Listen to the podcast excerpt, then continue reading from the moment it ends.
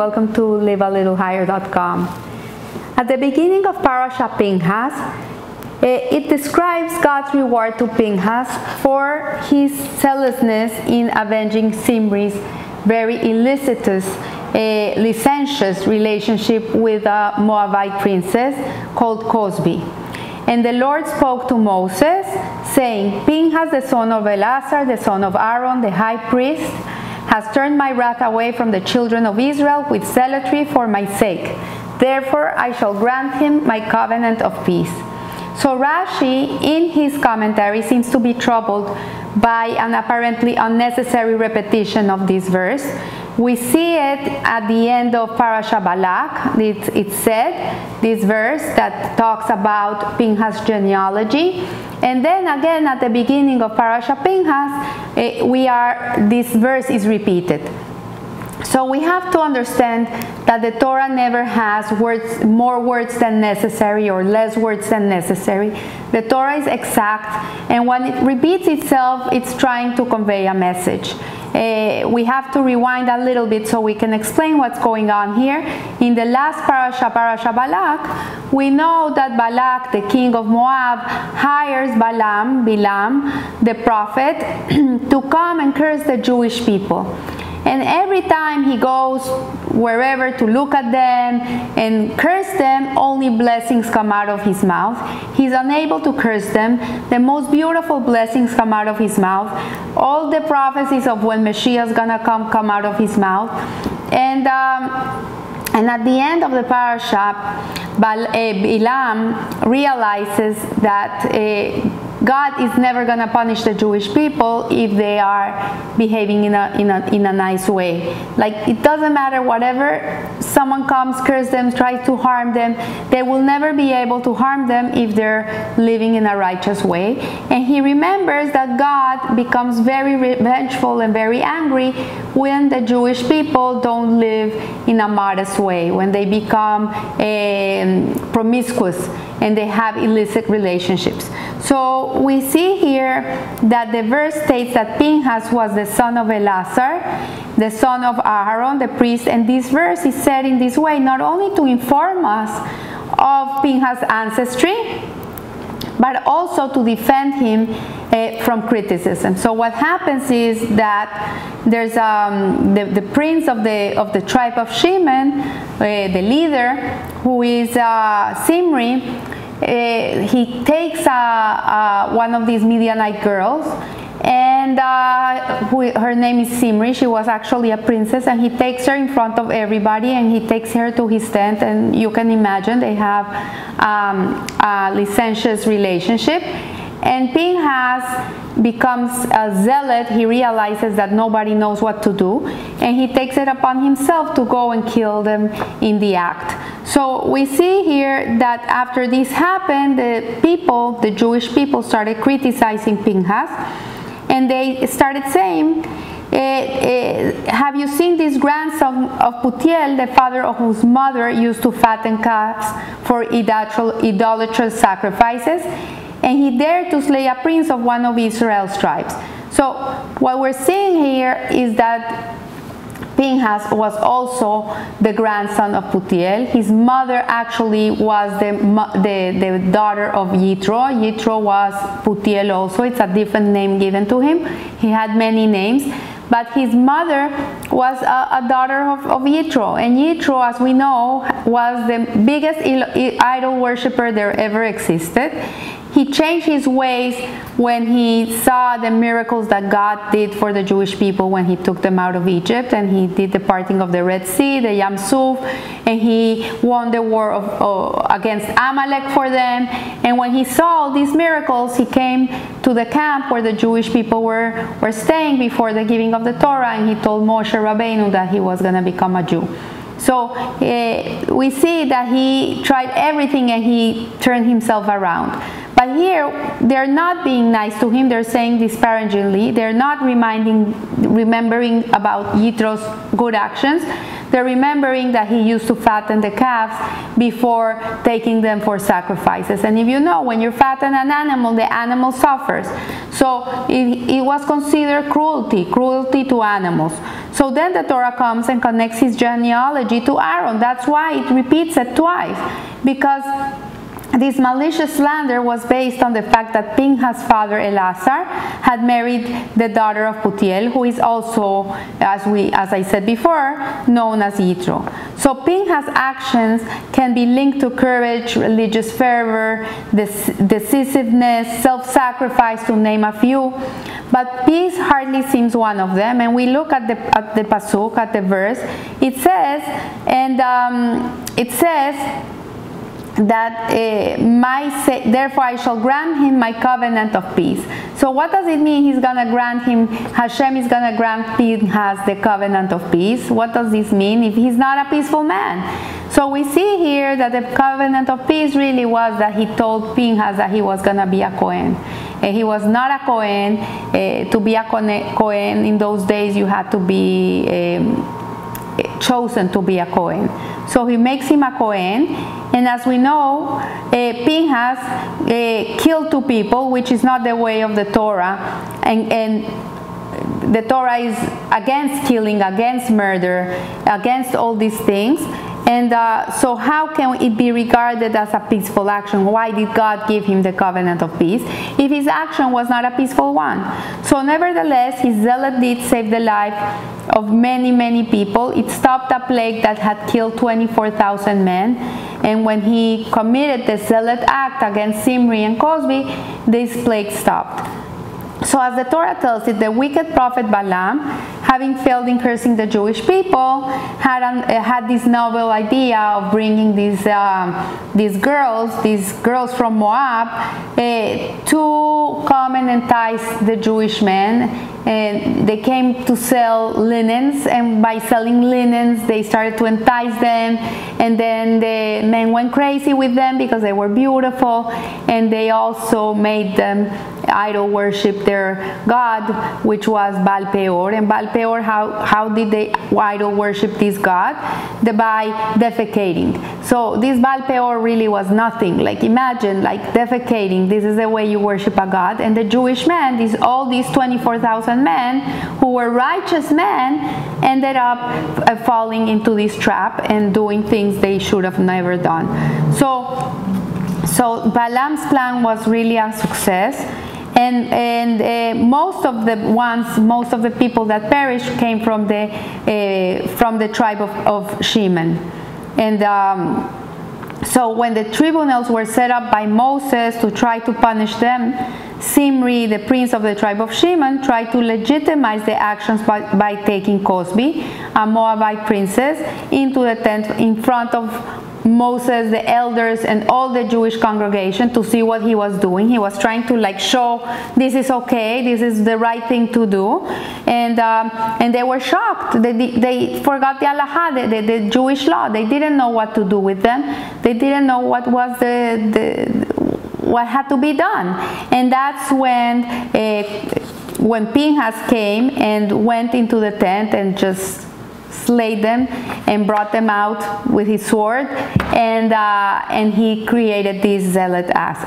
So only him, only Pinhas remembered the law and because of his holy fervor was the only one able to carry it. He, he slain Zimri and Cosby in front of everyone, and he stopped the wrath of God and the plague that had killed 24,000 people, men. So the nature of Zimri's crime made his killing an extremely sensitive moral issue.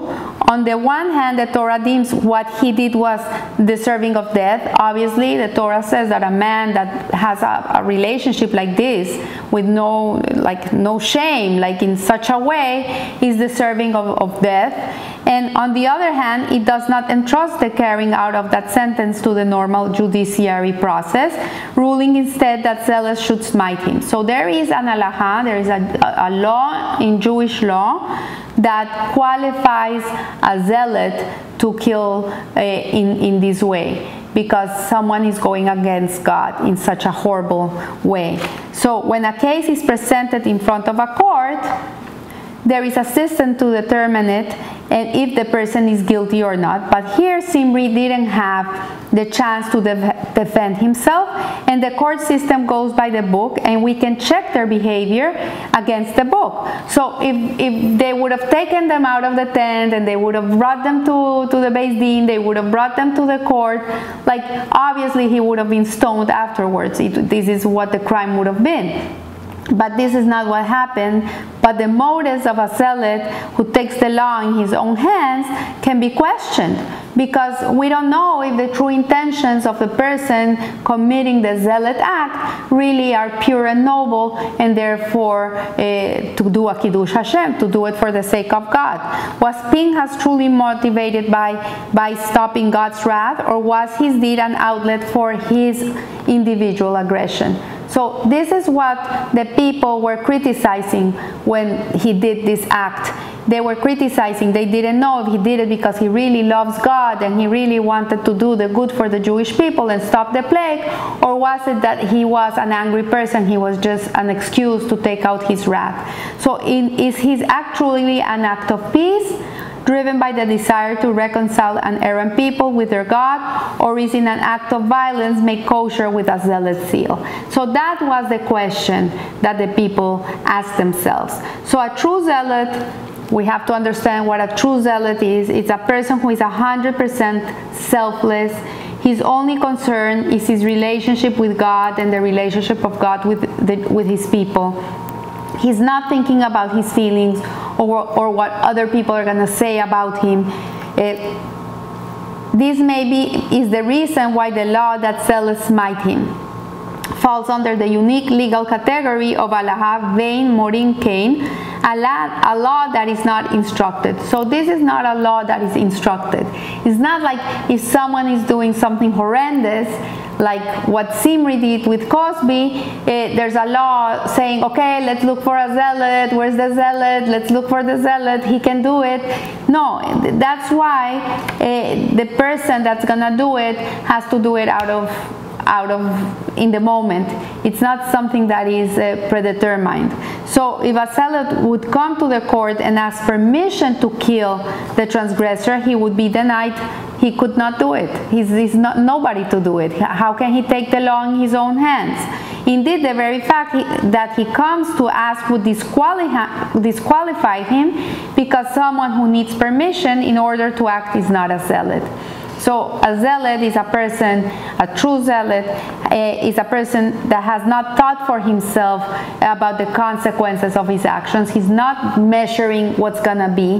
He just takes the moment and he just goes and do, does what he has to do. So this is why the verse describing Pinchas' ancestry is so, so important that it had to be mentioned twice once at the end of this parasha, of parasha Balak, once at the beginning of parasha Pinchas.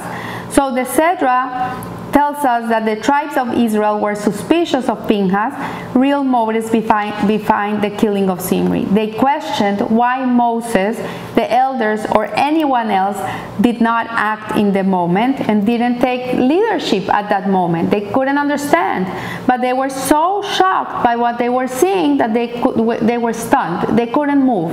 So was Pinchas the most selfless and caring one of all of them? So they came to the conclusion that Pinchas acted out of the anger and had found an outlet to his aggressive personality. So this is what the people thought. They thought that he came from, his, his, his energy came, his essence came from Yitro, from his maternal grandfather, that he didn't do it out of love to God or out of love to the Jewish people. He just did it because he, he harbored this, this midot, because his grandfather had it, now he has it and he was just taking out this revengeful feeling out in this moment. So when looking at his family tree, they came to the conclusions that Pinchas carried after his grandfather Yitro, and his inhumanity and cruelty of fattening the calves before they were sacrificed. So God explicitly attached Pinchas' name to Aaron. You know, the Torah was given to us from God. This is, um, Moshe wrote it down, but it really came from God. So God explicitly attached Pinhas' name to Aaron twice. So we can understand that the gentleness and most living, loving person that ever existed, Aaron, was the grandfather of Pinhas, and the, the essence of Pinhas was the essence of Aaron. That's why they say that the, that the reincarnation of Pinhas was in Eliyahu Hanavi. Eliyahu Hanavi is going to be the one that announces that Messiah is coming. And um, so Aaron was the lover of peace and pursuer of peace, one who loves humanity and brings them close to Torah. This is what Aaron did all, all the way, all his life. So this is why Pinhas, the son of Elazar, the son of Aaron the Cohen, turned away my, my wrath from the children of Israel. So this God put, puts it twice. So there's no doubt that this was the, the intention behind Pinhas' zealousness. So it's repeated twice. So not only Pinhas' nature is not inclined to violence, Pinhas is a man of peace who did what he did with the only intention of turning away my wrath from the children of Israel. So the only intention of Pinhas of, of executing this zealot act was to stop Hashem's anger so the Jewish people would stop dying. And he stopped the plague. Actually, after he killed uh, Cozbi and Simri, the, the plague stopped. Nobody else died. So God knows the heart of every man spoke to dispel this distorted picture, Pinhas inherited the qualities of his grandfather Aaron, while Zimri was every inch a descendant of Shimon, whom Jacob rebuked for his heated and violent nature for the massacre of Shechem and his plot against his brother Joseph. So if we remember when uh, Jacob came to Shechem with his family, Dinah, his daughter, was abducted by the prince of Shechem and uh, actually she was raped. And at the end the, this prince wanted to marry her.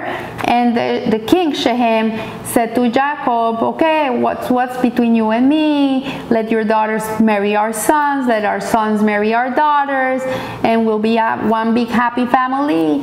And um, so Shimon and Levi the two brothers came to the father and said okay let her marry him but they all have to do Brit Milah and so he said to the king, Yes, we can do this pact, but all the people in Shechem, all the men have to do Brit Milah. And they all did the Brit Milah. And three days later, the worst day of the recuperation of the Brit, the, the Shimon and Levi came and killed everybody in Shechem. So this was something that was shocking for Jacob, that two of his children had this uh, capacity uh, but in reality, they were also zealots. They were also doing avenging uh, what they did to their to their sister. So, but they had that capacity. They had that capacity, and also he also was the one that uh, Shimon, the one that uh, put Joseph in the pit. So we see from here that the the zealousness of um, of Pinhas really came from a place of love, but the zealousness of, of Shimon came from a place of anger.